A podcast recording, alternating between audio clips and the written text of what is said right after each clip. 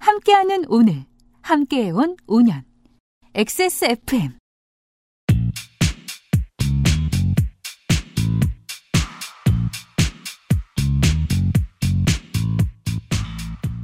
예로부터 우리는 큰 것만 보려 하고 시시콜콜한 것들을 관찰하는 사람을 하찮게 보곤 했습니다.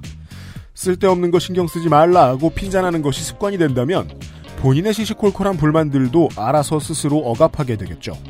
그런 억압이 모이고 쌓이면 스트레스, 혐오 같은 큰 사회 이슈가 되어 정치의 도마 위에 오르게 됩니다. XSFM 창사 5주년 특별기획 30일간의 지방의회 일주에서는 우리의 큰 문제를 해결해 주어야 하는 정치인의 시시콜콜함을 관찰하고 있습니다. 또 압니까? 효과가 있을지도요.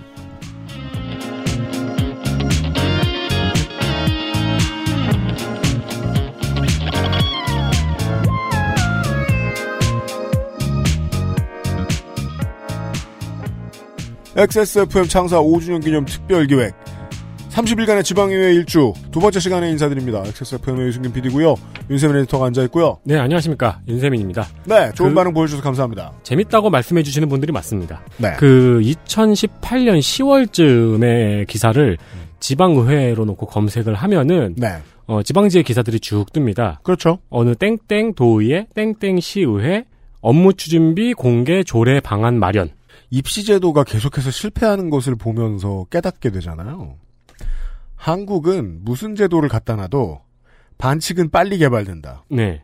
마치 옛날에 그 해킹 tool, 그 새로운 프로그램 나오면 해킹 tool 빨리 개발하는 어, 그죠. 해킹 팀처럼 한국은 그런 게 되게 뛰어나죠. 네. 네.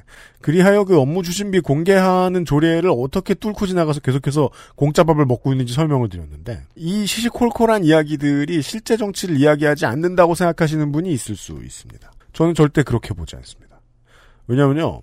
우리 그런 얘기 많이 들어요. 그 평상시에는 맨날 막 무슨 노조에 노자만 들어도 욕을 막 하고 음. 강제 철거 집행 이런 거 될 때 그 싸우고 계신 시민들 보면서 그 욕하고 음. 이거 다 저 알박기라고 네. 그런 분들이 자기가 똑같은 상황에 처했을 때 그 정의당부터 찾아간대잖아요. 뭐 뭐 몇 년 전에는 뭐 민주당 저 을지로위원회나 차- 찾아가서 진짜 울고불고 난리 아니는 자기가 음. 원래 이런 줄 몰랐다고 이러면서 그런 식으로 이제 갑자기 정치권이 필요하다는 내 삶에 필요하다는 생각이 들어서 정치인들을 처음 만나면 크게 실망하시는 분들이 많습니다. 자기의 갈망이 빨리 해소, 갈증이 빨리 해소되지 않아서 그런 것도 있고, 어, 살아가는 패턴을 가까이서 보게 되잖아요. 어, 뭐 저렇게 해? 하면서 이상하게 여기시는 분들이 네. 있어요. 인간의 아주 기본적인 문제죠. 삶의 패턴이 자식, 자기가 일하는 결과물을 기저, 규정해주기도 합니다. 그 과정을 위한 유출을 해보고 있는 겁니다, 우리가. 중요한 일이라고 생각합니다, 이것도. 밥 먹는 얘기 듣는 것도요. 네. 잠시 후에 정나영 작가와 함께 만나보겠습니다. 다시 한 번요. 오늘은 6일차부터 10일차죠, 아마? 경기도 김치의 진수 콕 집어 콕 김치 에어비타 더스트 제로 강력한 체내 흡수율 평산네이처 야왕데이 야왕나이트 액세스몰 블랙박스 섹션에서 도와주고 있는 그것은 알기 싫다. 곧 시작하지요. 콕 집어 콕. 믿어도 되는 김치를 찾을 땐 콕 집어 콕.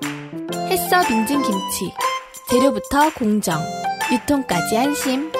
직접 구매한 재료로 만드니까요. 그러니까 김치가 생각날 땐 콕 집어 콕. 필터 교환이 필요 없는 공기청정기. 반가워. 에어비타 더스트 제로. 중년의 어떤 사람들은 활력을 찾느라고 한 병에 35만 원에 달하는 물건을 TV 광고를 보고 사기도 합니다. 하지만 그렇게 비싼 거 사 먹어서 밥값에 쓸 돈이 없다면서 도의원들처럼 공짜밥이나 찾고 일하기 전에 점심술이나 많이 먹으면 건강한들 무슨 소용이 있겠습니까? 민폐만 되지. 더 나은 활력을 제공하면서도 값은 3분의 1밖에 안 하는 야왕데이 야왕나이트를 액세스몰에서 찾아보십시오. 지구력 증진과 면역 기능, 세포 분열에 필요한 성분들이 들어있는데 체내 흡수율도 뛰어납니다. 물건이 이상했다면 진작에 제가 개갈구구 내쫓았을 것입니다. 그런데 그 알실이 시작할 때부터 지금까지 7년간 함께해온 평산네이처가 만든 야왕데이 야왕나이트입니다. 저렴한 가격에 액세스몰에서 구매하십시오.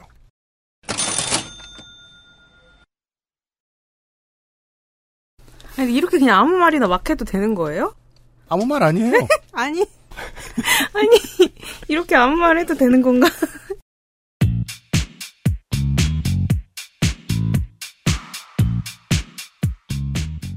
의회 생활 밀착 탐험 30일간의 지방의회 일주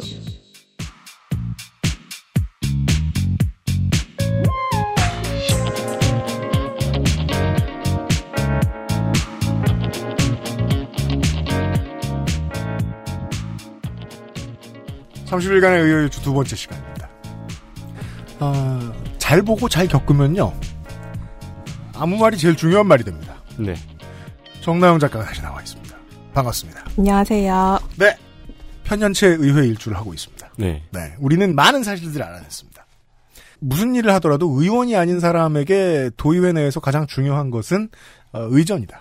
정확히는 점심인 것 같은데. 그 중에 제일은 점심이니라. 네. 네. 1장 1절은 점심이다. 아직 일, 진짜 본 업무 이야기는 거의 나오지 않았습니다. 네. 그 제가 아는데요. 앞으로도 별로 안 나올 그럴 것 같아요. 것입니다.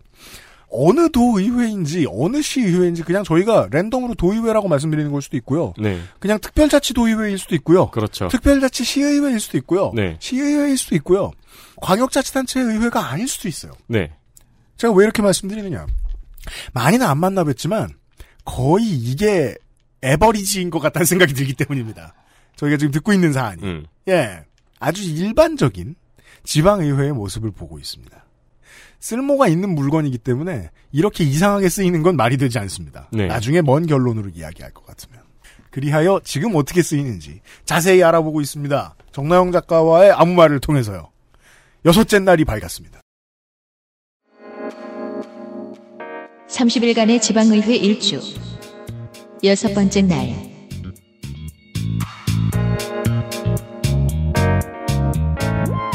어, 날의 이야기가 이렇게 시작됩니다. 아, 점심. 오늘 점심도 의원들과 닭도리탕을 먹으러 갔다. 점심은 이제 뭐 그냥 혼자 먹는 거는 포기했고요. 그렇죠. 이제 이 부서에 두 달 전에 온 직원도 여태까지 한 번도 점심을 자유롭게 직원들끼리나 혼자 먹어본 적이 없다고 하더라고요. 그래서 되게 슬픈 아이러니인 게요. 네, 맛있는, 맛있고 양 많이 주는 걸 비싼 거잖아요, 보통. 맛있는 걸, 어, 싫은 사람들과 먹는 일. 너무 싫죠. 맞아요. 네. 그걸 매일 한다. 네. 체하기 좋아요. 그냥 차라리 혼자 김밥 먹는 게 훨씬, 훨씬 나을 낫죠. 것 같아요. 근데 저는 또 기간이 한정돼 있고 또 이런 거 장어나 맨날 이런 걸 먹으러 다니는데 제가 또 언제 이렇게 맛있는 걸 많이 먹어보겠나. 아, 그러니까 이게 청취적으로 가장 이제 관통하고 있는 내용은 작가님이 과하게 긍정적이에요. 아니 제가 저에게 절대 긍정적인. 편이 아닌데 음. 아무튼 어떻게 그렇게 됐더라고요. 그래서 이날도 이제 닭도리탕을 먹으러 갔는데 그 네. 상사로부터 의원들과 점심을 먹어주는 것도 주무관의 업무다. 그분이 더 긍정적이네요. 라는 이야기를 들었다고 하더라고요. 그래서 네. 이것 정말 그냥 업무의 일종으로 너무 당연하게 음. 점심 먹는 거를 이제 매일 준비를 하고 있죠. 네. 어, 의원들은 그러면 반찬 리필 같은 건 시키지도 않을 거예요, 아마. 그냥 주무관들이 빨리 다녀와야 되는 그쵸. 거고. 비면 알아서. 무조건 가야 되니까 이제 그거는 너무 당연하게 또 이 중에서 먹는 걸 또 되게 좋아하는 분이 한 분 계셨는데 반찬이 떨어지면 정말 역정을 막 내는 거예요. 반찬을 집어던지진 않으면 다행이겠군요. 막너 이거 왜 이렇게 짜? 이거는 왜 이렇게 양이 적어? 막 이러면은 사실 짠 거는 저희가 어떻게 할 수가 없으니까 그거는 이제 다른 반찬으로 바꿔드리거나 이제 떨어진 거는 빨리 리필을 해올 수 있으니까 빨리빨리 이제 움직 여서 리필하는 걸로 최대한 화를 내지 않게 아니, 골목 식당의 시찰관 백종원 씨도 아니고 의전의 문제가 큰 문제가 그런 게 있잖아요. 의전을 오랫동안 받아오는 사람은 그것이 당연해져서 망가진다고요. 그런 망가진 사람들은 어떠냐면 지금까지 의전을 제대로 못 받은 다른 문제들이 눈에 띄면 그걸 가지고 또 잔소리를 해요.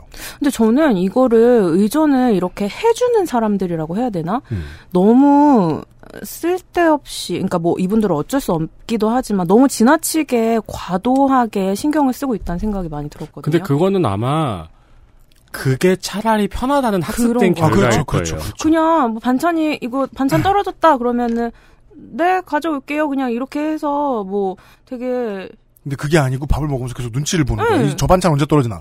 그러니까 그게 너무 저는 아 이, 이렇게까지 신경을 써야 되는 건가? 그냥 뭐 누가 뭐 갖다 달라 하면은 그때 가서 가져와도 되는 건데 이거는 정말 밥이 어 코로 들어가는지 입으로 들어가는지 맞아, 모르게 맞아. 그 사람들 먹는 속도랑 그다음에 뭐 반찬 떨어졌는지 이런 것만 계속 보고 있어야 되니까 이거를 이렇게 해주는 사람들이 너무 신경을 쓰니까 이게 너무 당연하게 그냥 여겨지는 게 아닐까 이런 생각도 그러니까 모두가 약간 무심해질 필요가 있지 않나 막 이런 생각을 했거든요. 제가 고독한 미식가를 왜 좋아하는데. 아무것도 신경 안 쓰고 혼자 먹잖아. 그렇죠. 그러니까 계속 즐길 수도 있잖아. 네. 게다가 웬만하면 식당 주인들이 반찬 떨어진 애를 신경도 안 써요. 음. 왜? 내가 쓰이마생 이러면 되잖아. 손 들고. 그렇죠. 뭐 달라고 하면 되잖아. 그러면 밥 먹는 맛이 안 나지. 음. 그, 그, 근데, 그래서 그, 만약에 이런 상황을 조성주 소장이 들었으면, 분명히 이렇게 말했을 거예요. 답이 있다고. 전공로가 들어가면 되겠네. 그렇죠. 예. 네.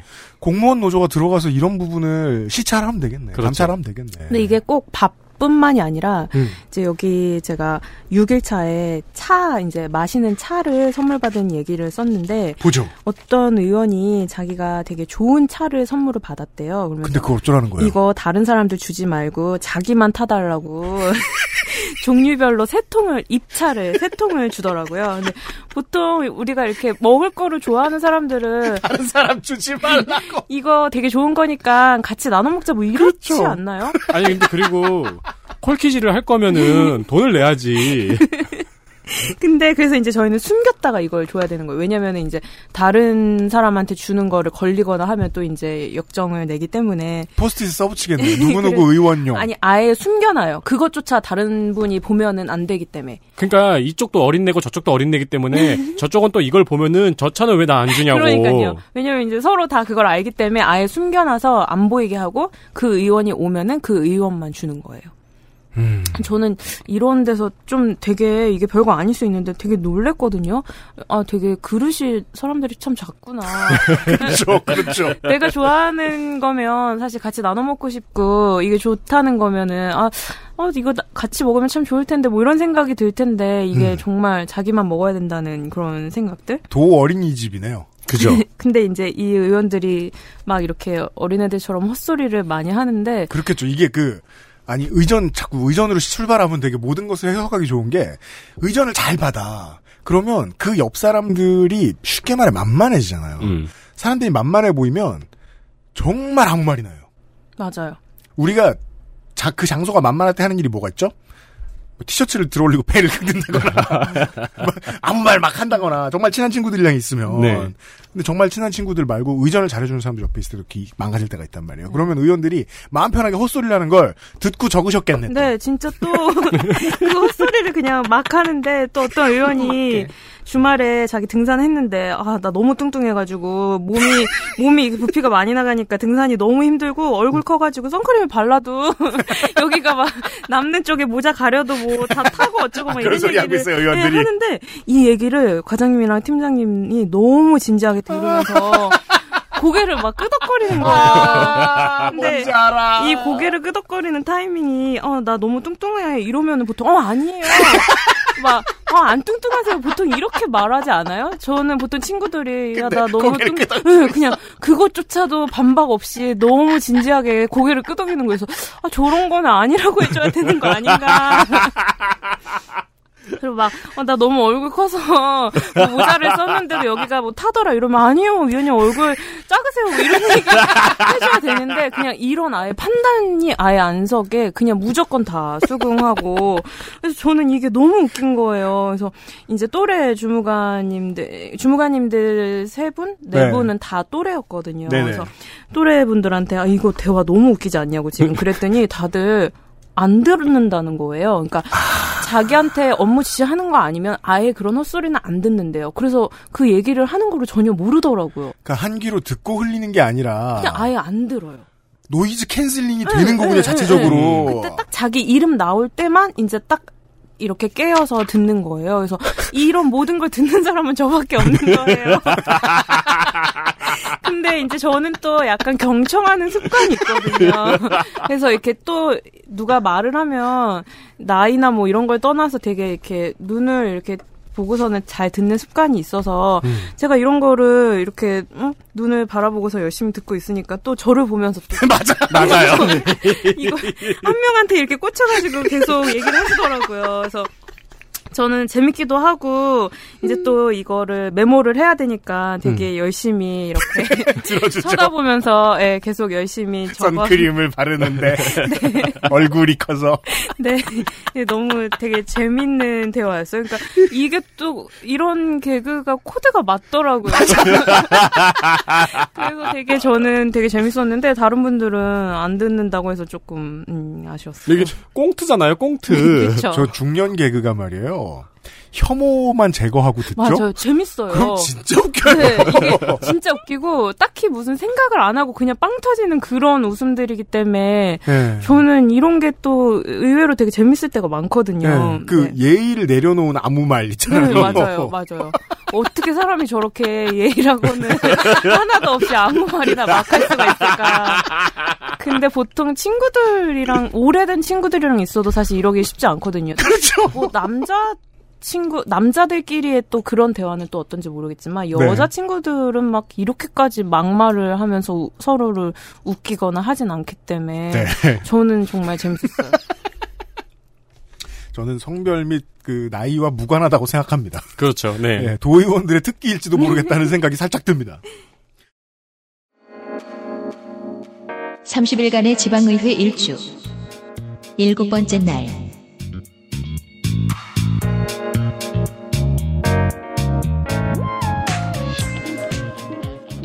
일주일째가 됐는데요.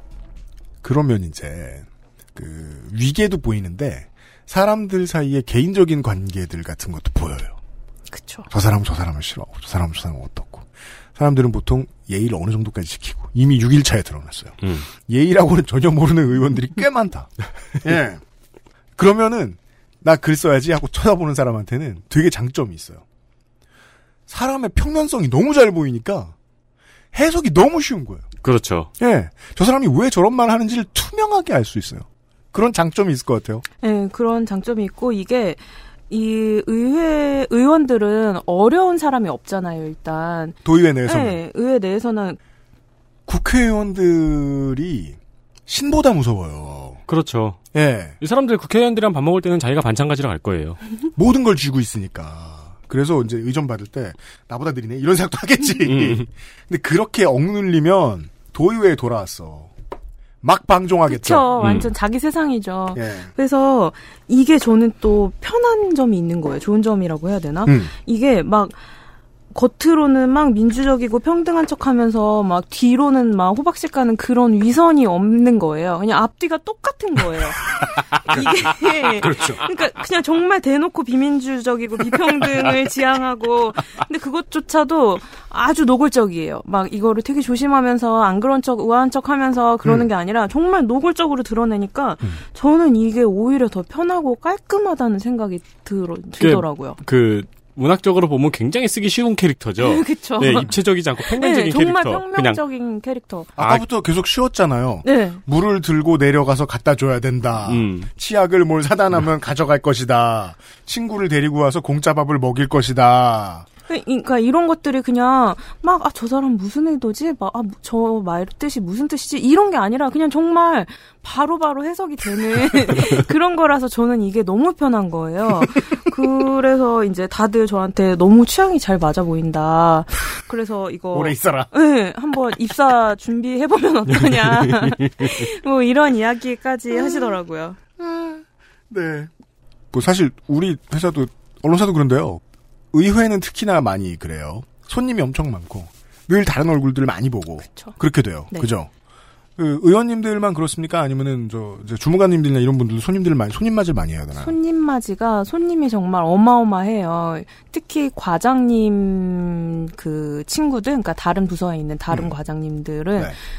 딱히 일이 없고 이제 정년을 얼마 안 남긴 분들이기 때문에 사실 정말 와서 그냥 노는 게 다인 것 같더라고요. 뭐 물론 일도 하시긴 하시지만 음. 거의 이제 수다 떨고 모여서 이제 이야기를 하는 게 되게 많은데 우린 보통 흔히 이걸 사탕 까먹는다 이렇게 얘기를 하죠. 근데 그런 것도 사실 어디 나가서 이렇게 좀 은밀하게 하거나 남들 안 듣, 쉽게 그냥 농땡이 부리지 않나요? 근데 이걸 사무실 한복판에서 한복판은 뭐야? 이- 왠지 막 그 돗자리 같은 거 사무실 정말 정말 사무실 가운데 이렇게 동그란 테이블이 있었는데 정말 거기서 수다를 떠시는데 그 바로 옆이 제 책상이었어요. 그래서 저는 또 이렇게 차를 준비하고 이제 그 옆에서 또 노트북을 가지고 그 얘기를 이제 또 기록하게 되는 그렇죠. 거죠. 근데 막 그런 얘기가 정말 사적인 얘기인 거예요. 그래서 뭐 오늘은 뭐 누구 이제 다른 부서 과장님이 오셔가지고 자기 조카 손주를 빨리 보고 싶은데 조카를 결혼시켜야 되니까 맞선 볼 사람 좀 누구 소개시켜줄 사람 없냐 아니면 아무래도 의회 그 같이 일하는 직원들이 워낙에 많으니까 그러면은 다른 부서 누구 직원 뭐 괜찮더라 막 이러면서 사진을 보내달라 어쩌고 하면서 이제 자기들끼리 그런 얘기를 또 굉장히 대놓고 막 한복 사무실 한복 네, 사무실 한복판에서 하더라고요. 그래서 이때 또 재밌었던 게 여자가 나이가 많아서 남자 쪽에서 싫어할 것 같다는 거예요. 근데 들어봤더니 여자는 37, 남자는 38인 거예요. 근데 여자는 나이가 많아서 어, 싫어할 것 같다. 막 이런 얘기를 하는데 근데 아마 사진을 보면 이건 정말 마음에 들어 할 수밖에 없다는 거예요. 그래서 또 왜 그런가 하고 들었더니 여자분이 너무 참하고 귀엽고 애교도 넘친다는 거예요. 그래서 그런 거 들으면서 아 이게 참 결혼을 하려면 직업 일단 안정적이어야 되죠. 공무원이니까. 그리고 나이 어리고 참하고 귀엽고 애교도 많아야 되는 거예요. 근데 아 저는 참 애교가 애교 많은 게 왜 좋을까? 에, 저는 그냥 멋있는 사람이 좋거든요. 남자 여자 뭐 나이가 그쵸, 많고 그쵸. 적고 네. 떠나서. 근데 참 이 애교 많은 게 왜 좋을까? 그래서 근데 이렇게 보니까 저는 이분 이렇게 기록하면서 보니까 저는 이분들이 말하는 거에 어, 어디 하나 해당되는 게 없는 거예요. 그냥 막 나이가 어린 것도 아니고 직업이 안정적인 것도 아니고 참하고 귀엽고 애교 이런 많고 이런 것도 아니어서 아 나는 참 이런 조건에 어디 하나 해당되는 게 없구나 씁쓸하게 기록을 했던 기억이 있습니다. 뭐 그런 잡담을 뭐 의회에서 일하는 사람이라고 못하라는 법은 없어. 못하라는 법은 없는데 네. 그 아니 저 마인드셋이 변하지 않아 온 채로 평생을 산 사람이면 좀 껄끄럽 다는 생각 진짜 많이 해요. 저는 그렇죠. 지금. 네. 예. 저런 사람이 그 입법기관에서 중요한 역할을 오랫동안 했다. 라고 생각하면 그건 좀 답답해요. 그 되게 성가시죠. 아, 왜 나한테 이런 거절의 노동이 주어지는 거야 하는 마음. 네. 이, 그, 그, 직- 그 직업은 뭔 잘못이에요. 그러게요. 자기가 원하지도 않는데 막 뭐 사진이 왔다 갔다 하면서 그러니까요. 뭐 나이가 어떠네 저쩌네 막 이런 얘기를 하는 거 사실 알면 되게 기분 나쁠 것 같은데 여자 나이가 많아서 너무 웃긴다. 한 살 연하였거든요. 그래서 이때가 7일 차였어요. 그러니까 그렇죠. 어 주로 따지면 2주차였죠. 주말에 네, 네. 껴서 음. 그래서 이때 이제 7일차 되던 해 날에 이제 어떤 교수님이 오셔가지고 그 행정사무감사랑 지방의회에 대한 교육을 또 해주시더라고요. 아, 그래도 그런 것도 있군요. 예. 그럼 교육은 누가 받아요? 의원들이 받아요? 아니면은? 아니 이 사무보조 하는 네, 예, 네. 알바생들이 음. 다 모여서 받았는데 음. 그 자료를 또 이제 또 책으로 만들어서 굳이 아. 사실 책이 필요 없거든요. 그냥. 예, 다 과일 깎는 교육이 더 중요하지 않을까. 과일 깎는 법에 대한 책은 있으면 네, 좋겠다. 그런 자료는 사실 굳이 필요 없는데 참 되게 별거 아닌 일을 되게 별거로 만드는데 특화된 조직이구나. 뭐 이런 생각을 하면서 그래서 저는 또 의원들 얼굴 안 보고 잠깐 교육 받으면서 좋죠. 이제 또 예, 음. 또멍 때리기 좋으니까 아. 예, 또 교육도 재밌게 잘 받았습니다. 중요한 특징이에요. 맞아요. 의회에 가면 책이 너무 많고 음. 그 책에 그 제본 디자인에 어디에도 써 있지 않은데 보는 사람들은 그 제- 내용을 읽어내요. 그죠. 아무도 보지 않음. 그래서 그 사무실에 가면은 그 보통 직원들이 모니터 높이를 맞추려고 깔아놓은 책들은 다 똑같아요. 맞아요. 네. 굳이 돈 들여서 네. 나라 장터에 가서 그 모니터 스탠드를 살 필요가 없다. 그렇죠. 책들이 있는데 국회 가도 정말 많거든요. 그럼요. 예. 저는 그냥 학구적으로 궁금한 안 가본 데니까 하나쯤 가지고 오고 싶어요. 근데 그 허락해달라고 말 못하죠. 당황해 할까봐. 음, 음. 근데 그건 확실히 알아요. 이 책들을 뭐 만약에 뭐 국회 내에서 의회 내에서 뭐 천부를 찍었다. 그러면 999부 정도는 처음부터 다친 채로 그냥 여생을 마감하지 않겠느냐. 그렇죠. 네. 예. 한 분은 누가 봐요? 편집자가. 음. 오타 없나? 이러면서 편집자도 그런 거는 약간 가치를 알아서 자세히 안 봐요. 네. 아, 중요한 지적이었습니다. 별거 아닌 일을 별거로 만드는데 특화된 조직이다. 그래도 저는 계속 막 과일 깎고 차 내리고 이런 것만 하다가 뭔가 자료를 받았으니 또 이게 또 얼마나 신선했겠어요. 어, 이런 교육도 있네? 이러면서 되게 또 재밌는 시간을 보냈습니다.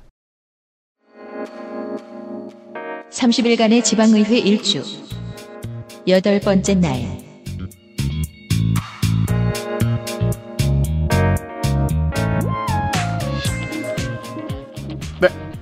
어, 8일차의 점심 메뉴 뭡니까?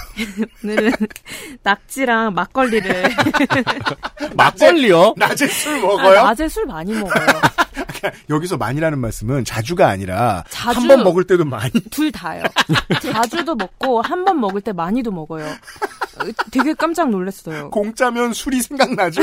그래서 이때 그 같이 점심 먹었는데 이날은 또 되게 소수 정예였어요. 그래서 의원 두 명이랑 주무관 한 명이랑 저 이렇게 넷이서 간 거예요. 네. 이랬던 적은 이날이 처음이었어요. 네. 근데 이 의원이 그때 아까 서류 지난주에 첫날에? 나왔던 둘째 네. 날에 나왔던 주무관한테 서류 네, 던진 사람. 네, 서류 던진 그 진상 의원이었던 거예요. 네. 그래서 이제 뭐 밥을 먹다가 이제 저의 경력을 물어봐서 뭐 음. 사회적 기업 관련된 경력이 있다 뭐 이런 얘기 했더니 그럼 네. 그런 지원 정책에 대한 또 문제를 막 얘기를 하면서 어, 8일차가 돼서 처음으로 의원이 이런 얘기하는 상황이 나왔어요. 네. 그래서 어 저는 또 일했던 분야고 워낙에 관심 많은 분야인데 이거를 일단 의원이랑 얘기한다는 것 자체가 사실 저한테는 흔한 기회가 아니잖아요. 네. 음. 또 열심히 경청을 했죠. 네. 그때 이제 뭐 이런 정부나 이런 정책에 관련된 게 문제가 크다. 음. 이제 젊은이들을 이제 뭐뭐 굶겨야 얘네가 일을 한다 뭐 이런 뉘앙스에 다 퍼주는 거를 하면 큰일 난다 뭐 이런 발언을 계속 하시더라고요. 아, 그런 의원이 있죠. 그런 의원이 있고 근데 의원 두 명이랑 식사하러 가셨다니까 의원은 그런 주제 얘기가 나오면 뭔가 자기 얘기를 하고 싶어 하잖아요. 또 옆에 있던 사람도. 그 이제 또 다른 정당 의원은 어 나는 완전 반대라고 하면서 또 반대 의견을 또 오. 막 피력을 하는 거예요. 다행히 그런 사람이 있긴 있군요. 네, 있더라고요. 그래서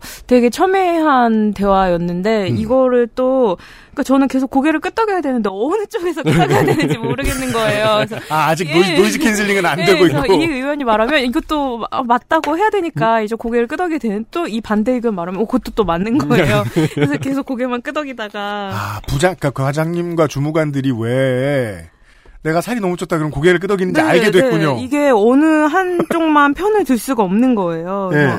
막 그런 얘기 하다가 이제 이번 정부 뭐 말기가 되면 이렇게 쏟아주는 정책을 계속 펼치면 얼마나 혼란스러울지 걱정이다. 뭐 이런 얘기, 뭐 정부 비판하는 이야기도 음. 하면서 이제 밥을 먹었죠. 그 개인이 먹는 밥값만 아껴도 그러니까요. 어, 의원 한 사람당 한두 명의 청년 수당은 뭐 너끈히 그쵸. 지원하겠는데. 지금 그 공짜로 퍼주면 큰일 난다는 말을 공짜로 퍼먹고 있는 사람이 하고 있는 거잖아요. 맞아요. 아, 공짜로 퍼주면 어, 큰일 맞아요. 나. 아이고 맛있어. 그죠. 왜냐면 너무 맛있거든. 그래서 진짜 세금이라고 다 퍼주면 안 된다. 자기 돈처럼 생각해야 된다. 이 말을 하더라고요. 아니 그럴 거면 이 밥이나 네 돈으로 먼저 먹지. 그래서 되게 재밌었어요. 이런 얘기 들으면서 아니 의원님처럼 음? 이렇게 대쪽 같은 분이 어, 어 여태까지 청탁이 되게 많았을 텐데 이런 유혹을 어떻게 극복하셨냐 그랬더니 자기는 이것 때문에 정치 생활 너무 힘들었다고 음. 어 그래서 막 사람들이 이렇게 도와달라 저렇게 도와달라 하는 부탁도 많았는데 음. 자기는 기준이 확고했기 때문에 절대 흔들리지 않았다는 얘기를 공짜 밥을 먹으면서 내내 이런 이야기를 들었습니다. 막걸리 하나 더 주세요. 이러면서. 나의, 나의 기준은 낙지까지야. 네. 그래서 이제 이날도 밥 먹고 들어와서 물이랑 음료수 챙겨 달래가지고 또 눈치 없이 한 병씩 가져갔더니 이거 한 박스씩 달라는 거라고. 그, 그 의원이었어요? 네. 그래서 요거 또 한 박스씩 음료수 한 박스, 그 다음에 생수 한 박스 또 차에 실어주는 걸로. 네. 이렇게 하루를 또 마무리를 했습니다. 네. 취미가 트라이애슬론이신가 봐요. 예, 하루에 먹는 양이 수- 탈수를 대비해서. 그러니까요. 야, 와, 진짜 퍼주면 안 된다는 얘기 정말 인상적이네요. 와, 이 경험을 어떻게 저도 저도 알바 하고 싶네요. 그 이후에 가서. 이런 말은 직접 들어보고 싶네요. 너무 너무. 그러니까요. 네. 네. XSFM입니다.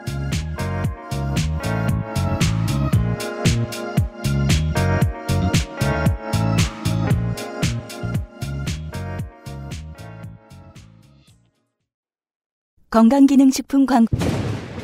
여왕 테이 어? 문제는 최대 흡수율 설명해서는 안 되는데 최대 흡수율 여왕 나이트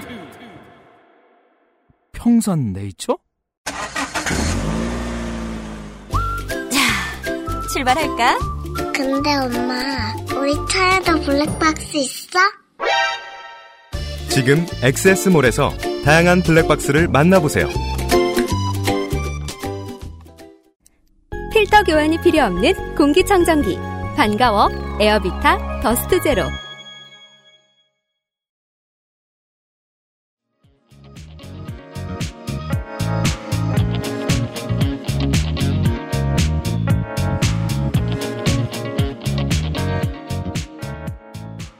광고를 듣고 왔습니다. 어, 우리는 8일 동안 이 의회를 돌아보면서 밥이 먹고 싶어졌고요. 음. 네. 근데 억울해져, 억울해서 못 먹으러 가겠죠. 그럼 내가 돈 주고 먹어야 되니까. 그러니까요. 아니 근데 제가 너무 먹는 얘기만 해가지고 이게 단가 이렇게 오해하시는 분들이 있을까봐 약간 걱정도 되는데 사실 그게 사실이거든요. 아니 근데 저도 비슷한 게 이제 대학 교수들을 챙겨야 되는 일을 했었는데 네. 나는 직장인이기 때문에 12시에 나가서 밥 먹고 1시까지 돌아와야 되잖아요. 그 사이에 나는 휴식도 해야 되고 양식일도 해야 돼요. 네. 근데 대학 교수랑 같이 밥을 먹어야 될 일이 있으면은 음. 밥 먹는데 3시간이 쓰이는 거예요. 음. 그럼 그게 너무 스트레스인 게 난 일이 많아 죽겠는데 이 양반 때문에 야근을 해야 되잖아요. 음. 그러니까 내 입장에서는 와 밥을 하루 종일 먹네 싶은데 음. 그 대학 교수들은 그냥 밥을 그렇게 먹더라고요. 음. 자기 평소 밥 먹는 시간을 한 3시간 정도 잡고 먹더라고요. 그러니까 이게 그 사람 입장에서는 점심 먹은 거고 그 사무실에서 일하는 사람 입장에서 하루 종일 한 일이 되는 거예요. 그죠. 맞아요. 그래서 음. 이제 다른 직원분들은 이것 때문에 야근을 되게 많이 했어요. 네. 어쨌든 밥 점심, 때문에. 예, 점심을 어쨌든 두 시간은 그냥 기본으로 쓰니까 두세 시간 정도를 쓰니까 근데 또 저는 알바생이니까 나가서 오래 있으면 그만큼 또 사무실에 적게 있으면 되잖아요. 그래서 뭐 크게 스트레스 받지 않고. 아, 좀 말하다 보니까 죄송하네요. 너무 혼자서만 이렇게 가벼운 마음으로 즐겼던 것 같아서. 네, 이게 더더욱 역설적으로 말해주죠. 그곳에서 오랫동안 있어온 공무원들은 뭔 고생을 하고 있는가. 그러니까요. 음. 그밥 시간 때문에 야근하는 거예요. 30일간의 지방의회 일주. 아홉 번째 날.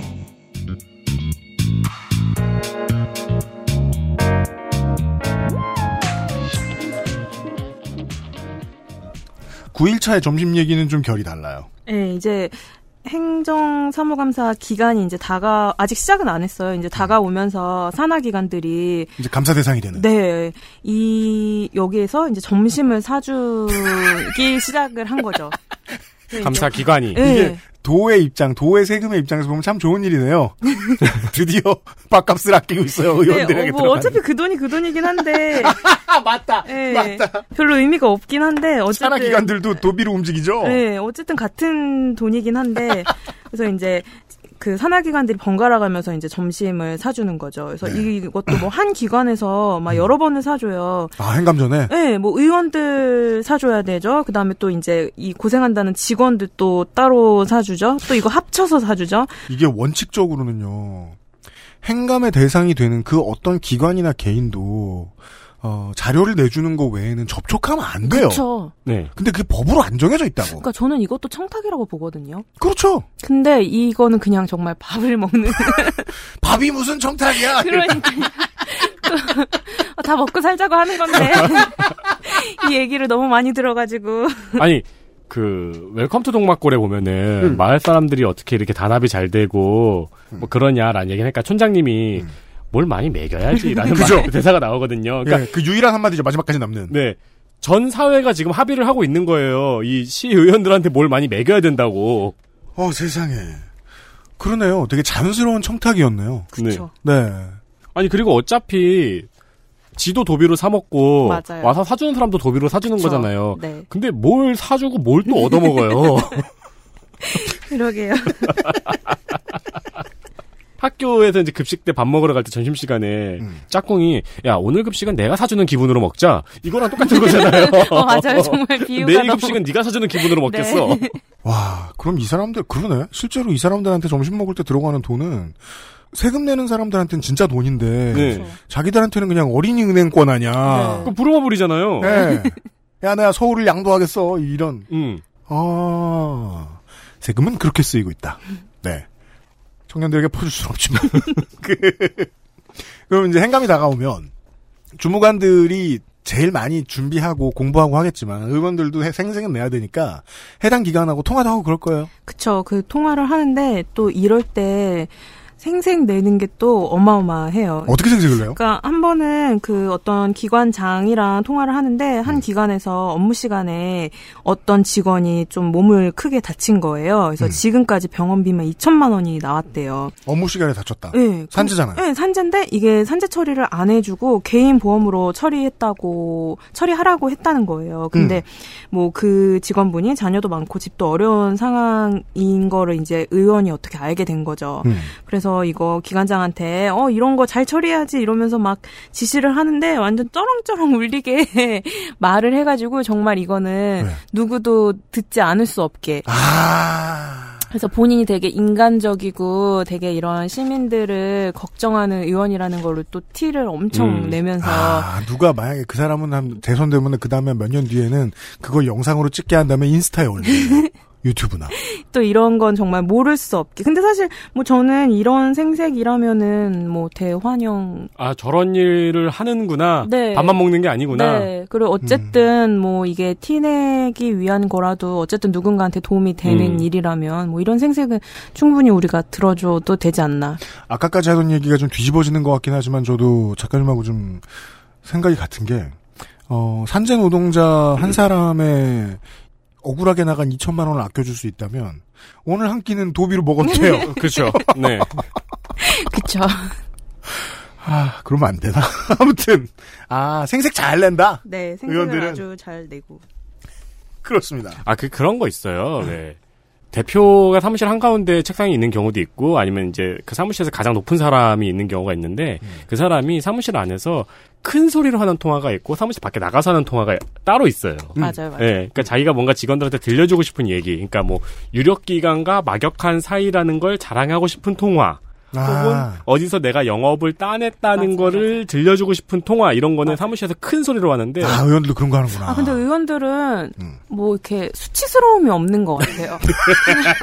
되게 중요한 주제들 중에 하나가 여러 번 나오고 있어요. 되게 사적이고 정말 나가서 통화해야 될 것도 그냥 하더라고요. 이게 정말 신경 쓸 사람이 없다는 게 정말 여실히 느껴지는. 음. 네. 보통의 사람이라면 저런 거는 밖에 나가서 안 들리게 해야 될 것 같은데 네. 의원들은 정말 그런 거 아무 상관없이. 아그 구분도 없는 네, 그 구분조차 없었어요. 11차로 왔습니다. 30일간의 지방의회 일주. 열 번째 날.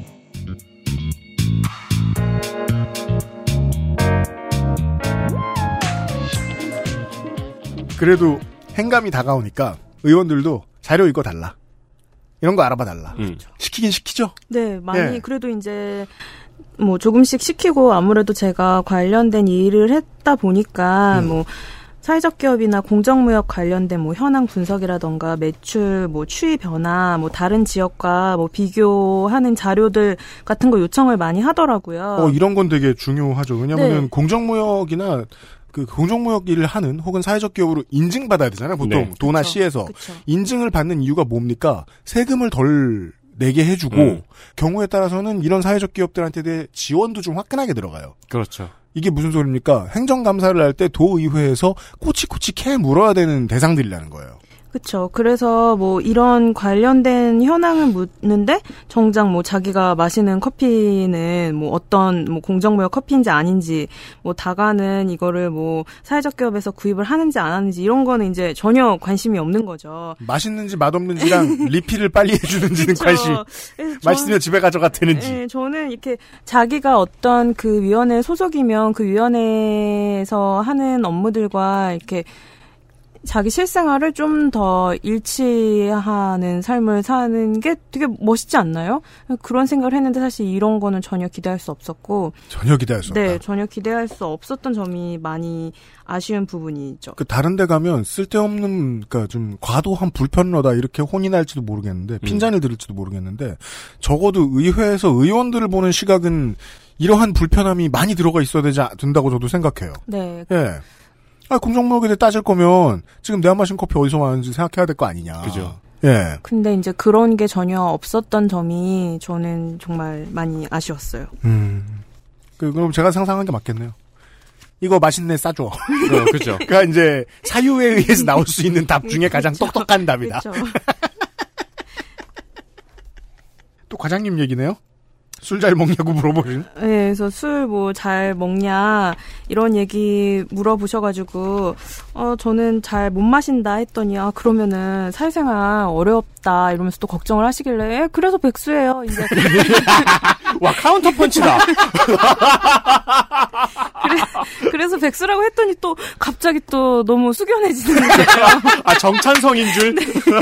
아 근데 백수 그 무슨 공격이 날아와도 제가 그래서 백수입니다 이렇게 답하면 저쪽이 얼어붙어서 게임이 끝나는구나. 네. 여기는 네. 공무원 사회는. 저는 그냥 농담으로 하는 얘기인데 막 어 이 백수라는 얘기만 하면 다들 어쩔 줄을 몰라 그래서 막 필살기. 네, 그런 생각을 했죠. 막 이게 되게 사회에서는 어떤 직업에 있어서도 정규직 직원이랑 그 다음에 취업을 준비하는 사람으로만 나누고 있는 게 아닌가. 그쵸, 날 같죠, 네, 그냥 기준이. 일을 잠깐 쉬는 사람도 있을 수 있고, 뭐 비정 선택에 의해서. 네, 뭐 계약직으로 있을 수도 있고 파견직으로 있을 수 있고 저처럼 뭐 알바를 할 수도 있는 건데 음. 되게 사람들은 딱 이렇게 이분법해서 이거 아니면 저거 아, 얘는 어떡하지 얘는 여기 저기도 끼지 않는 앤데 막 되게 함부로 말하면 안 될 것 같고 불쌍한 사람. 네 약간 그런 근데 뭐 그거를 잘 이용하는 것도 나쁘지는 않았던 것 같아요 백수인데요. 그러면 이제 더 이상의 질문은 하지 않게 되는 같이 있는 시간이에요. 3주 전에 조성주 소장하고 어 우리는 조성주 소장하고 보통 탁상 공론을 이야기하잖아요. 그렇죠, 네. 먼 얘기를. 네. 근데 그 얘기를 왜 합니까? 어떻게든 다가가야 된다고 얘기하는 거잖아요. 플랫폼 노동과 관련된 얘기를 했었거든요. 네. 조성주 소장하고 이 플랫폼 노동자를 제도권 안으로 끌어들이기 위해서 우리가 어떤 노력을 할 것인가. 너무 먼 게 아니냐라고 생각할 수 있는데 그러면 어디서부터 다가가야 될까? 입법 노동자들이 무슨 생각을 갖고 있는지부터. 음. 예. 과장님은 헉, 정규직이 아니야? 불쌍한 사람인가 봐. 말하지 말자.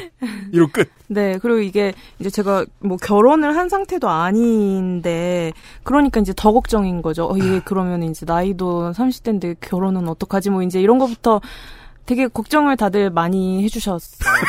근데 저는 이 부분도 보고 꽤나 놀란 게 저도 이제 가디구디의 중소기업을 다니면서 40대, 50대 혹은 뭐 빨리 늙은 30대들과 이제 그 뭐 사회 초년생으로서 조언을 해주고 싶은 그들의 욕망에 부응해 본 적이 많았잖아요. 음. 근데 거기서도 지금은 술을 마셔야 사회생활을 잘한다는 옛날 얘기라는 건 이미 합의도 됐고 음. 결혼 빨리 해야지라고 물어보는 거 그런 얘기 하는 거 신뢰라는 거 거기 있는 노인네들도 이미 다 알거든요 요즘에는 근데 이 이쪽 사회는 아직도 그걸 모르더라고요 그러게요.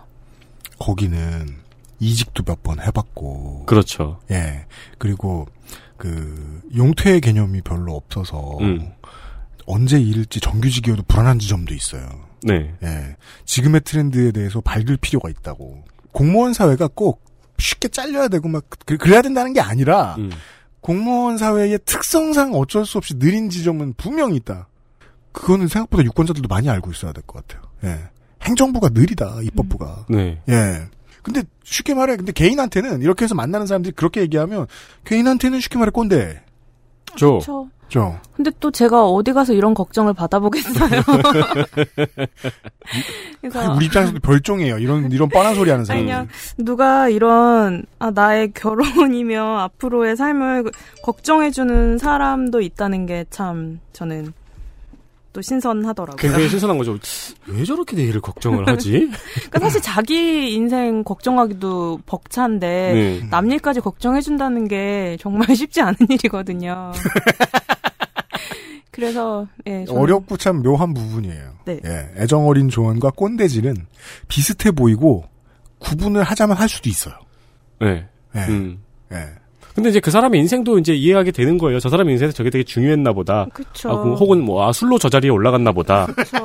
맞아요. 그리고 이제 막 요즘에는 워낙에 이제 막 꼰대 혐오에 대한 게 심해서 어떤 그죠. 뭐 꼰대질과 정말 애정 어린 조언이 잘 구분이 안 되는 경우들이 있잖아요. 네. 맞아요. 그래서 최근에 만난 이제 선배가 어떤 대화를 하면서 계속 이제 그 앞에다가 아 내가 너한테 이런 얘기를 해도 되는지 모르겠지만 이런 말을 덧붙이더라고요. 맞아요. 그래서 아 그런 얘기 안 하셔도 된다. 그냥 편하게 하시라 이랬더니 아 자기 꼰대질 할까봐 되게 조심하게 된다 음. 이런 이야기를 하시더라고요. 근데 이게 듣는 사람 입장에서는 이 사람이 나한테 애정을 가지고 말하고 있다는 걸 알기 때문에 사실 이거는 전혀 꼰대질이 아니거든요. 근데도 이제 되려 또 이렇게 조심하게 되는 부분들이 있어서 그러면 정말 우리가 꼰대가 되지 않으려면 다른 사람한테 무관심하는 되나, 것만이 예? 그것만이 답인가? 또 그건 아니거든요. 그래서 어, 이런 본질은 사실 그게 아닌데 어떤 뭐 자기의 나이나 경험이나 이런 거랑 관계없이 그냥 다른 사람들을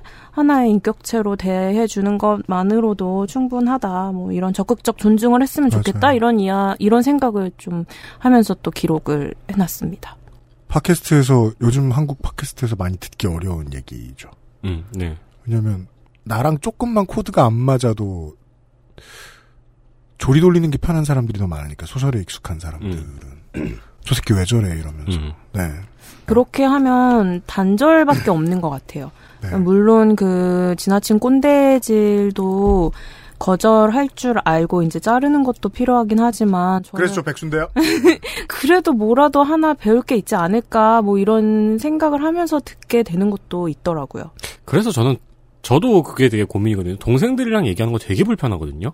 저 그거 웬만하면 안 하잖아요. 네, 되게, 되게 불편해요. 음. 그리고 내가 겪어온 거랑 똑같은 길인 것처럼 나는 들리는데, 음. 그래서 이런 말을 해주면 될 것 같다고도 바로바로 머릿속에 떠오르는데, 아, 근데 그런 말을 내가 뭐라고 또 쟤한테 하나, 이런 생각을 동생이랑 얘기하면서 음. 그 앞에서 나 혼자 머릿속에서 계속 그 생각을 하고 있더라고요. 그 22살 때부터 본능적으로 두려운 게 내 얘기를 듣는 사람들이 그냥 어 이러고 있으면 그때부터 말이 안 나와. 말안 나오죠. 네. 네. 그 집에 가고 싶죠. 내가 뭘 때려받고 있는 거지 지금? 음. 이런 생각이 들어서 근데 이게 정치로 환원을 해보면은 물론 뭐 과장님은 정치인은 아닙니다만 정치인 그 정- 근처에 있고 정치인들한테 영향을 줄 수도 있는 사람들이잖아요.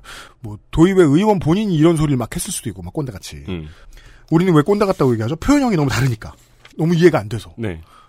왜그 정말로 애정이 어린 조언이면 내 앞에 있을 때 오프라인으로 같이 호흡을 하면서 들으면 그거 알잖아요. 맞아요. 그래서 들을 들어줄 수 네, 있잖아요. 네. 근데 듣고 나면은 내 얘기를 들어준 사람이기 때문에 대화를 하고 싶은 의지가 좀 더 열려요. 그 노인의 입장에서도.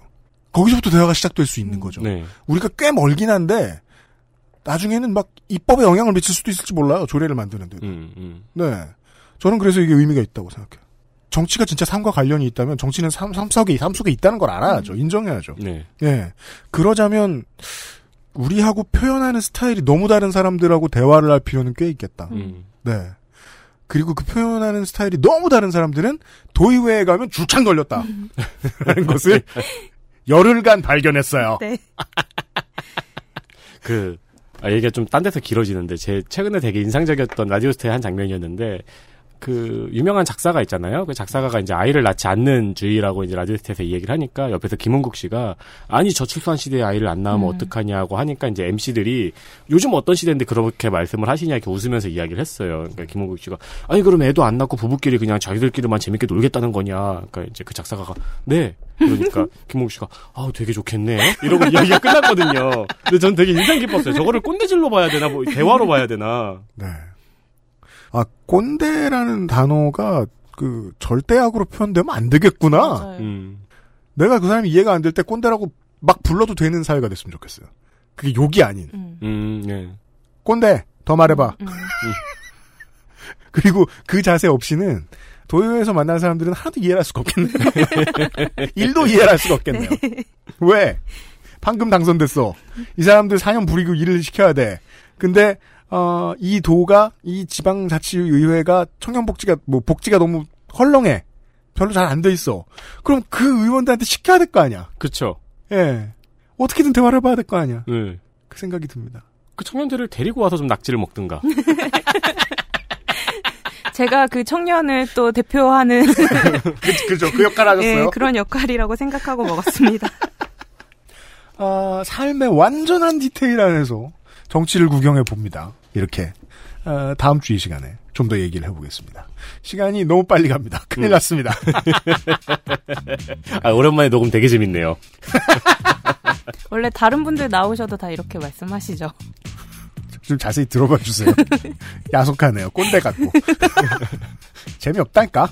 자, 아까 누구 의 이름 얘기했죠? 조성주라고 들어보지 않을까?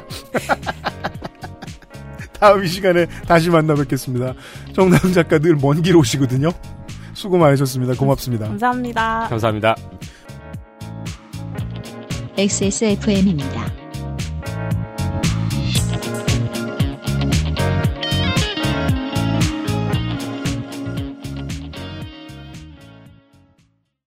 콕 집어 콕. 좋은 원료를 쓴 김치를 만들 시간이 없을 땐 콕 집어 콕. 배추, 무, 고춧가루, 생강, 전부 국산. 다시마, 홍합, 표고버섯도 아낌없이 쓰죠. 그러니까 김치가 생각날 땐 콕 집어 콕. 누구에게나 있지는 않습니다. 누구에게나 필요한 존재지만요. 당신을 위험으로부터 지켜주지는 못합니다. 하지만 당신이 스스로를 지킬 때 큰 도움이 됩니다. 거짓말을 하지 않습니다.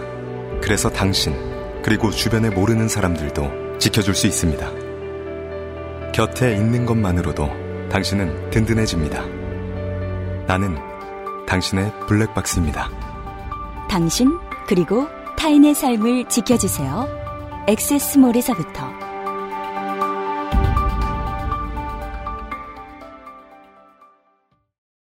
건강기능식품 광 야왕 테이테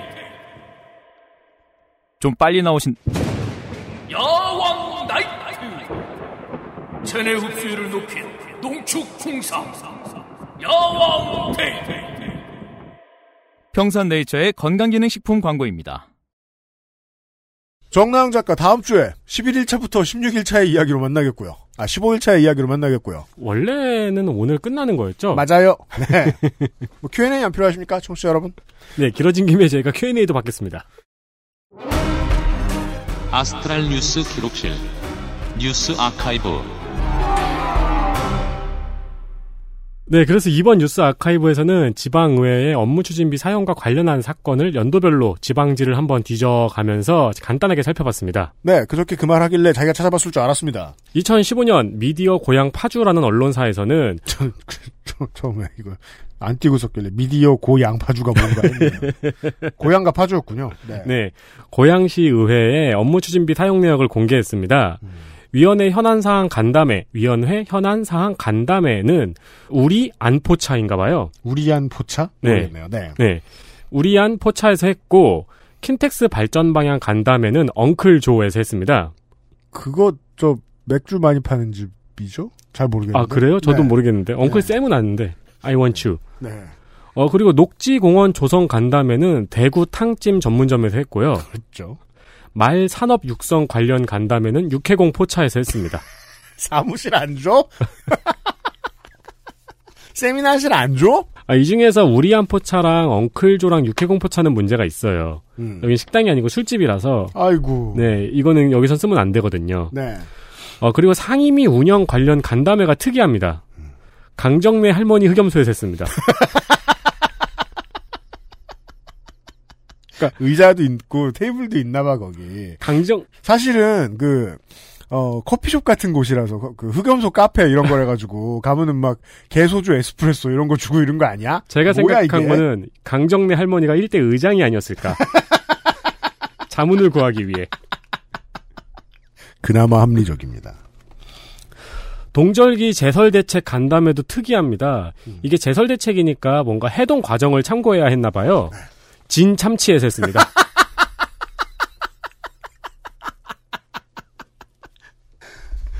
물론 전 알고 있습니다. 어, 시의회, 구의회 가면은요, 군의회 가면 세미나 공간 삐까뻔쩍하게 잘 해놨습니다, 보통. 네, 찾아도 네. 가보셨죠? 네. 아, 그렇지만 더 좋은 공간은 강정래 할머니 흑염소에 있었나 보다. 네. 굉장한 지혜를 가지신 할머니. 네, 근데 그러고도 내용이 많네요, 또. 네, 하지만 이렇게 순진하게만 쓰는 사람이 있을 리 없겠죠. 2016년 충북의 한 시민단체가 정보공개 청구를 내서 충북 도의회의 업무추진비 사용 내역이 공개된 바 있습니다. 충북도 부의장이었던 김봉혜 의원은 부인이 운영하는 식당에서 2년간 업무추진비 800만 원을 사용한 것이 논란이 된 바 있고요. 어우, 이게 논란으로 끝날 일이 아니네요. 네. 네, 그리고 2014년 남해군의 의장이었던 박광동 의원도 동생 식당에서 464만 원을 결제했습니다. 그리고 여기에 부의장이었던 김도일 의원은 자신의 지역구 주민 식사 모임에서 45만 원을 자신의 카드로 결제했어요. 음. 그리고 다음날 취소하고 업무 추진비로 결제한 것이 드러났습니다. 지역구 시, 주민들을 불러서 식사를 대접했을 때 이렇게 하면 이건 선거법 위반일 수도 있고요. 그래서 선관위에 걸렸어요. 어, 그렇죠. 네. 네. 2017년 정의당 강북구위원회가 정보공개 청구를 통해서 7대 강북구 의회의 업무 추진비 사용 내역을 분석한 결과 2016년 9월 24일에는 그 서울시의원과 이렇게 강북구도 서울이니까요. 네. 구의원이 정책 간담회를 했어요. 음. 퀴즈 어디서 했을까요? 와, 이건 진짜 어렵습니다. 네. 참치와 흑염소가 나온 이상 이 모든 variation이 다 가능할 거라고 봐야 됩니다. 라이브 카페에서 47만 원을 결제했습니다. 근데 라이브 카페는 비싼 메뉴 뭐 있습니까, 청취자 여러분? 이거는 저 이날 라이브를 부르러 온 사람이 10월 마지막 날에 이용 씨면은 10월 마지막이 그럼- 아닌가? 그러면 한 마디만 부르신 거죠, 47만 원이면. 한 곡을 부르신 게 아니죠. 그리고 사유 중에 특이한 사유가 있더라고요. 음. 의정 활동 업무 유대라는 명목이 있어요. 업무 유대는 뭐예요? 그냥 뭐 아, 우리가 앞에서 본 것도 무슨 무슨 간담회, 무슨 무슨 간담회 정도의 성의는 보였잖아요. 네. 여기는 제가 들어가 봤거든요. 네. 정보 공개된 걸 봤어요. 음. 제일 많은 게 업무 유대예요. 듀는 아닐 거고. 네. 업무에 쓰는 기름값인가요? 뭐, 유류비라 그러지, 그럼? 우리가 친해져야 된다는 거죠. 의정 활동을 위해서 유대감을 쌓기 위한. 그럼 유대감을 쌓지 돈은 어디다 썼냐? 요즘 서로 가면 친해지는데 어딨어? 키자니아 갔냐? 뭐 저는 엄마들이 금방 친해진대잖아. 전 여기서밖에 못 봤거든요. 이런 업무 유대라는 사용 내역은. 뭐예요, 이게? 궁금합니다. 알려주실 분이 계셨으면 좋겠습니다. 어, 그리고 강북구에는 제가 들어가서 봤는데요. 네. 올해 1분기도 그렇습니다. 업무 추진비 사용 내역에 사유만 적혀 있고 사용처는 적혀 있지 않습니다. 음, 그래서 정의당에서 정보공개 청구를 따로 한 거죠. 그렇죠. 그리고 이거는 그러니까 꼼수로 보이죠. 그러네요. 네, 네. 네, 네. 동일한 항목으로 자주 등장하는 것들은 보통 실제로 구분해서 들어가면 항목이 다양한 경우들이 되게 많죠. 그렇죠. 이런 저 돈 쓴 거 정리하다 보면. 네. 아, 이게 저 의회가 그럴 수는 없을 텐데요. 네. 여튼, 그러니까 라이브 카페라고는 안 나와요. 거기 음. 의회에 들어가 봐도. 음, 예. 그리고 2018년 용산구 의회 이게 언론에서 실명들을 잘 안 밝히더라고요. 용산구 의회의 모 의장이라 그래요? 의장은 하나인데? 네. 그렇죠. 네. 이런. 그래서 여기 나오는 그 지금 실명이 다 나오잖아요. 네. 제가 의회 들어가서 다 찾아본 거예요. 그러니까 즉 의혹도 아니고 수사 단계도 아니고 다 뭐 밝혀져 있는 문서로 밝혀져 있는 거라는 거 아니에요? 네. 왜 말 못해 공인인데. 네. 어. 모 의원, 뭐 박모 의원, 의장이었던 박모 의원 이렇게 돼 누구, 있어가지고 누구예요? 예. 박길준 의장입니다. 네. 임기 4년 동안 한 약국에서 540만 원어치의 약을 업무 추진비로 샀습니다. 이분이 분명히 활력을 위해 35만 원짜리를 샀을 거야. 야왕대 야왕나이트를 액세스몰에서 자기 돈으로 사드세요. 아 업무 추진비로 사다는 게 중요하구나. 네, 업무 추진비로 약국에서 540만 원어치의 약을 산 거예요. 네. 그래서 기자가 물어봤어요. 음. 그러니까 내 나이가 74시에요 라고 답했다고 합니다.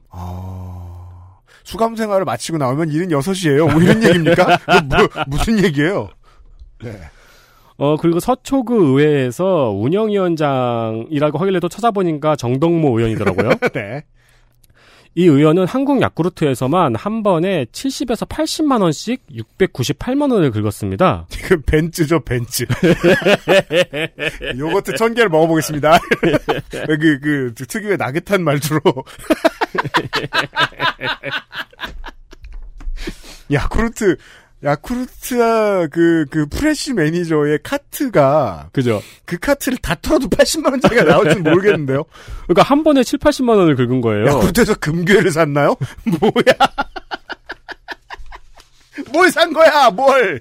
그의 부인이 한국 야쿠르트 판매원이었거든요. 그러니까 아. 프레시 매니저였죠. 네. 홍삼 양갱을 아, 단가가 좀 나오죠, 이게. 네, 홍삼 양갱을 직원들에게 선물로 줬다고 합니다. 그 직원들에게 선물로 줬는데 이것도 저, 저 뭐냐, 업무 추진비로 샀다는 거 아니에요? 그렇죠. 직원들한테 선물 업무 추진비로 사면 그건 국가지 짐이 곧. 그리고 이분들 이렇게 크게 매출 나오면 인센티브 올라가죠? 네, 그니까요. 또 작년에 대구 달서구 의회에서는 의장 선출로 다툼이 있어서 17일 동안 파행이 있었습니다. 지방의회가. 네. 근데 이 17일 동안 파행이 있었던 17일 동안 밥값을 393만 원을 썼습니다. 아, 스트레스 받으면 많이 먹어야죠. 심지- 가만 있어 봐. 제가 좀, 좀 나눠볼게요. 근데 그, 달서구 의회 의원이 몇 명인지 모르겠으니까 나누는 게 의미가 없구나. 아무튼 393만 원어치 먹었어요. 근데 나누는 것도 의미가 없는 게 호텔에서 한 번에 175만 원을 긁기도 했거든요. 이것도 벤츠. 이 기간에. 나이 든 분들 먹방 하시면 돌아가십니다.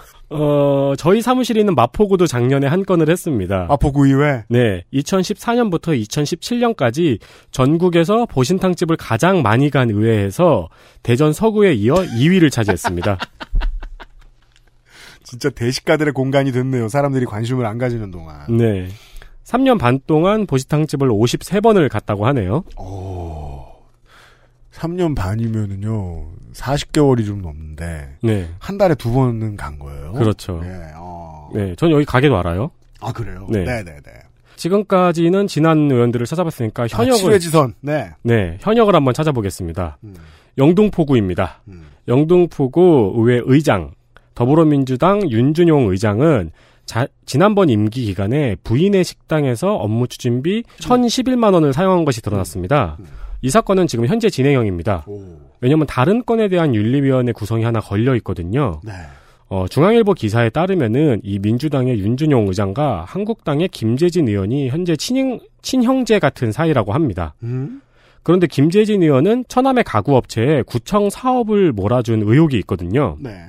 그래서 민주당에서 윤리위원회를 상정을 했죠. 음. 이 문제로 마찰이 조금 있었는데 이 윤리위원회 구성에 더불어민주당 의원도 반대를 하고 있는 상황인 겁니다. 좋을 리 없죠. 우리 의장 형이 저러니까. 그렇죠. 음. 김재진 의원은 1루 신문에서 의혹을 부인하고요. 그리고 더불어민주당 의원들이 윤준용 의장을 불신임하기 위해서 본인을 이용하고 있다고 밝혔습니다. 음? 그러니까 이 건으로 윤리위를 열면은 의장까지 얽혀 들어간다는 거죠. 아, 그 형님과 본인을 함께 수비하고 있군요. 그렇죠. 그러니까 이걸로 윤리위를 걸면은 작년에 부인 식당에서 업무 추진비 천만 원을 긁은 것도 그러니까 이게 무슨 뜻이냐? 같이 죽겠다. 음. 네 그렇기 때문에 그런 음모가 있으니까 나도 걸면 안 된다. 음. 네. 어, 그리고 이 김재진 의장, 김재진 의원이 중앙일보에 한 이야기가 인상적입니다. 솔직히 의원들끼리는 더 큰 잘못도 덮어주는 경우가 있기 때문에 이런 의혹만으로 윤리특위를 구성하는 전례를 남겨서는 안 된다는 기류가 있었다. 고 본인이 솔직히 얘기했습니다. 네. 한국에서 많이 보이는 문제들이죠. 네. 되게 자주 보던 사람이 큰 잘못을 저지르면 어, 법에 메스를 들이대는 걸뭐 온 사회가 다 같이 연대해서 꺼려해요. 네. 저 사람 친한데? 저 사람 많이 보던 사람인데? 봐줘야지? 이러면서 말이죠. 아, 알겠습니다. 그러니까 저희가 저번에 서울 데이터 센트럴 서울 편에서 한번 말씀을 드렸을 거예요. 이 지방의회로 가면은 민주당과 한국당의 관계가 우리가 아는 관계가 아니라고. 어, 그렇죠. 네. 네. 그, 그당 이름을 가지고 있을 뿐, 그 당의 정책하고도 상관없는 거 되게 많이 하고요. 네. 네. 당 이름을 안 보시는 게 더 편할지도 모르겠어요, 저는. 음. 네. 지방의회로 넘어가면. 지금까진 그래요. 어, 그리고 제가 이 문제에 대한 근원적인 해법으로 보는 건, 결국은 그, 지방 언론이 좀 더 활성화되는 것밖에 저는 없다고는 보는데, 그것도 뭐 산 넘어 산이라서 힘든데, 왜냐면은 중앙의 일간지가 계속 이런 거 팔 수 없거든요. 시간 없어요. 네, 근데 이제 작년 이후로 의회에 들어가시면은 의회는 구글링 하면 제일 먼저 떠요. 음. 들어가시면은 보통 업무 추진비가 요즘에는 공개가 많이 되어 있습니다. 네. 재미삼아 본인 사시는 지역 업무 추진비 내역 한 번씩 확인해 보시는 거는 굉장히 재밌는 일이고요. 음. 네, 시민이 들여다보면 언론도 보겠죠. 그렇죠. 그리고 업무 추진비가 의장한테 가는 게 있고 부의장한테 가는 게 있고 상임위원회로 가는 게 있고 그리고 전부 다 이제 통틀어 가지고 정무 활동 하는 데 가는 게 있어요. 음. 보통 하나만 공개합니다. 뭐 소셜에서 뭐 댓글 싸움 이런 거 하시다가 뭐 화가 나셨다. 그러면은 뭐 분풀이 해야 되잖아요. 네. 이런 데 가시면 되겠네요. 네. 좋습니다. 네. 그리고요. 2009년입니다. 아, 네. 10년 전 이번 주의 이야기입니다. 그렇습니다. 2009년 7월 6일 이명박 대통령이 강남구 논현동 자택과 일부 동산을 제외한 대부분의 재산 331억을 청소년 장학과 복지 사업을 위한 재단에 기부를 했습니다. 복지 사업을 위한 재단 청계 재단입니다. 아직도 있습니다. 네. 잘 굴러가는지 모르겠지만 굴러갑니다. 청계재단의 재원은 이전 대통령이 내놓은 건물 서울 서초동 영포빌딩과 그리고 또 다른 건물 두 채의 임대 수익입니다.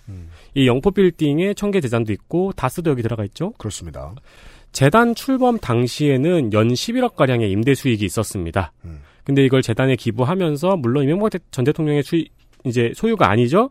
하지만 세금 혜택은 엄청나게 받았죠. 그렇죠. 자, 많은 분들이 알고 있는 사실이지만 짧게 정리해 보겠습니다. 재단 설립 7개월 전인 2009년 1월에 다스의 최대 주주이자 이전 대통령의 처남인 김재정 씨가 뇌경색으로 쓰러졌습니다. 그리고 7개월 후인 7월에 재단이 설립이 됐고요. 그리고 2010년 이 처남인 고 김재정 씨가 사망했습니다. 김재정 씨가 사망을 하면서 그 이제 상속을 받은 부인은 다스의 지분 5%를 청계재단에 기부했습니다. 최대 주주가 바뀌는 거죠. 네. 그래서 어, 이명박 전 대통령의 친형인 이상은 씨가 최대 주주가 됩니다. 예. 그리고 어째서인지 장학 사업은 점점 줄어듭니다. 얼마나 줄어들어서일까요? 총 자산의 0.56%까지 줄어듭니다. 청계재단의 자산의 0.56%라는 얘기입니다. 그렇습니다. 네. 따라서 장학재단이라고 보기는 어렵습니다. 장학 그냥 장학금을 많이 주는 시민이 되었습니다. 장학 착향료 첨가. 장, 장학향. 네. 네. 목초액처럼 줄었어요. 현재는 관계자 대부분이 수사를 받고 있습니다. 음. 검찰은 청계재단을 통한 다스의 지배력 강화, 그리고 다스 지분의 상속을 위해 청계재단을 이용했다는 의심을 하고 있습니다. 그렇습니다. 이 문제에 대해서 뭐 팟캐스트라도 들으시면 모르는 분이 계시겠습니까? 네. 그래서 뭐 설명은 생략하고요. 이건 뭐 다 아는 얘기라고 생각하고. 아, 다만 저는 이게 그 에디터가 왜 여기에 배치했는지 이렇게 예상하고 싶어요. 구의원 하다가 이런 도둑질 하는 게 일상적이면 대통령 하면 이런 도둑질 할 수 있죠. 그렇죠. 예, 전 그런 생각밖에 안 들어요. 자연스러운 귀결이다. 네. 라고 보입니다. 네. 누가 쳐다보면 벌 받잖아요. 그리고 그 효과는 있죠. 많은 언론들이 예상을 했거든요. 이 청계재단 이사장에 예, 이명박 전 대통령의 아들을 앉히면은 자연스럽게 상속세 없이 상속을 한 것이다. 네, 그렇습니다. 그거는 이제 너무 많은 언론이 주목을 해서 이제 그렇게 못하겠죠. 네. 어, 그럼요. 예, 예, 예. 그, 제, 저, 여기서 강조하고 싶은 말은 너무 많은 언론이 주목했기 때문에 그렇게 못한다는 겁니다. 네. 네네네. 누가 슬슬 벌을 받고 이래야 돼요. 어, 도의회나 지방의회에 대해서도 말이죠. 뉴스 라운드업이었습니다. 여기까지. 뉴스 아카이브였습니다. 뉴스 아카이브였습니다. 여기까지 이번 주에 그것은 알기 싫다였습니다. 소감 남겨주셔서 매우 감사드리고요. 소감을 남겨주시면서 음, 뭔가 도움이라도 되고 싶다라는 말씀을 해주시는 모든 여러분들을 위해 액세스몰에 문이 활짝 열려 있다는 사실 다시 한번 강조드리고요. 네, 문만 열어놨나요? 할인도 하죠? 그럼요. 모바일에서도 결제 잘 됩니다. 네. 예.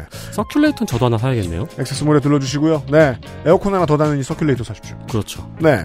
어, 잘 사주시면 저희들이 건강하게 잘 버티고 다음 주 이 시간에 다시 한번 인사를 드리도록 하겠습니다. 아, 다음 주에는 전두환 타사전 마지막 회와 예술에 대한 또 다른 아, 이상한 이상평론가 30일간의 지방이어 일주 세 번째 시간으로 인사를 드리도록 하겠습니다. 기대 많이 해주십시오. 윤세민 에디터하고 유승균 PD였습니다. 다음 주에 만나요. 안녕히 계십시오. 네, 감사합니다. XSFM입니다. I D W K